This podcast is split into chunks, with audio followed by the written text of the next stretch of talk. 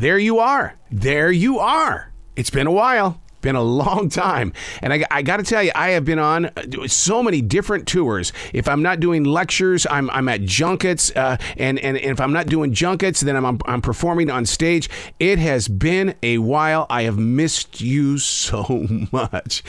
Oh, my eyes are always on the clock, though. Oh, the darkest part about being a creative person is that I live a Google Calendar lifestyle to go from a one-time structured daily lifestyle inside the world of radio to now it's it's whatever you want to do. You've got the power of choice. I heard a quote last night. The quote, "We need music, art, and poetry. Good people won't be remembered. You might talk about them for 50 years, but then it's over." I got that from that new Colin Farrell movie Banshees. We need music, art, and poetry. Good people won't be remembered. You might talk about them for 50 years, but then it's over. It opened my eyes on living out this decision to be on this Google Calendar schedule. No matter how hard I work today, trust me, there's nobody inside the modern ranks of radio that speak of how deeply dedicated, compassionate, and passion driven I was during my days on those towers.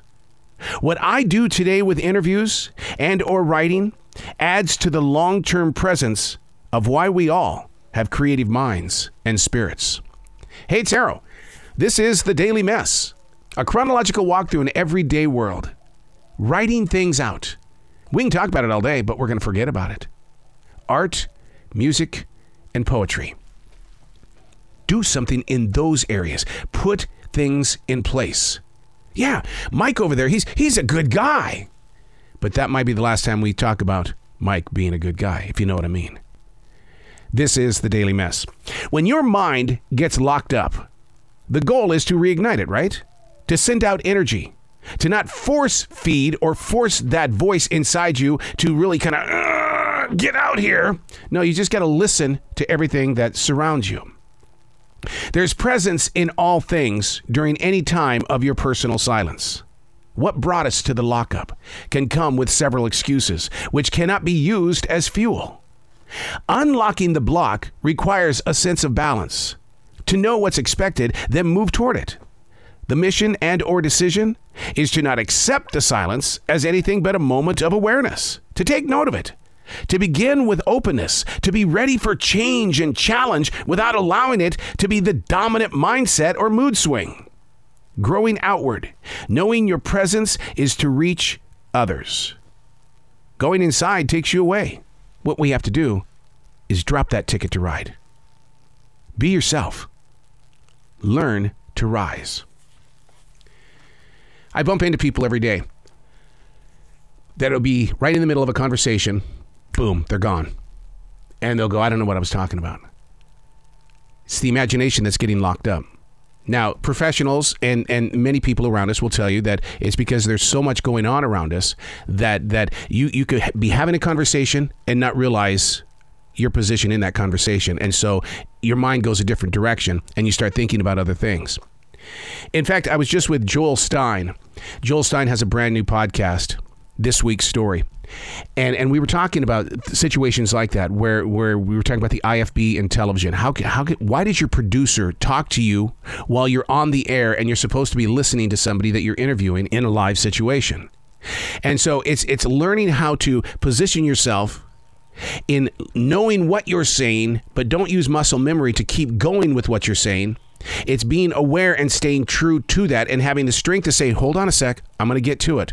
If something else is going to be, is, is really kind of getting your attention. Staying true to where you are requires exercise. You've got to be able to do it. When your mind gets locked up, the goal is to reignite, to send out energy, to not force feed, but to listen to all that surrounds you. There's presence in all things during any time of your personal silence. What brought us to the lockup? That's what you talk about to yourself later on. I do a defrag journal. That's how I break things down. What took me here? Why did I go there? Where was my focus? And you're right. There's so much going on in the world today that we could be right here in the center of this conversation, but your mind is somewhere else. How do you strengthen up that muscle? by doing exactly what I just did a few seconds ago. Hold on. I'll get to you in a moment. And you've got to be able to, it's not that you're being an ass or you're being conceited or overconfident. You're telling that one thought to your side or that person that keeps coming up to you and nagging you, hey, hang on. Uh, I'll, I'll, I'm coming okay but let me deal with this first and i'm coming to you and and i'll do that with people i'll say one thing like when when people come up and and they, they're buying lottery tickets they will sit there and shoot out 15 paragraphs and expect me to remember the first word i'm not going to so what i'll do is i'll say what we're going to do is we're going to do this one ticket at a time and that's how i'm going to push this button because if if i get this wrong it comes out of my pocket so slow down and for a Southerner, you're talking way too damn fast because when I came here in 85, uh uh-uh, uh, you weren't talking that fast. So get control of what surrounds you. To listen to all that surrounds you, that is the presence of now. Staying there requires awareness. I'm Arroe, and that's the Daily Mess.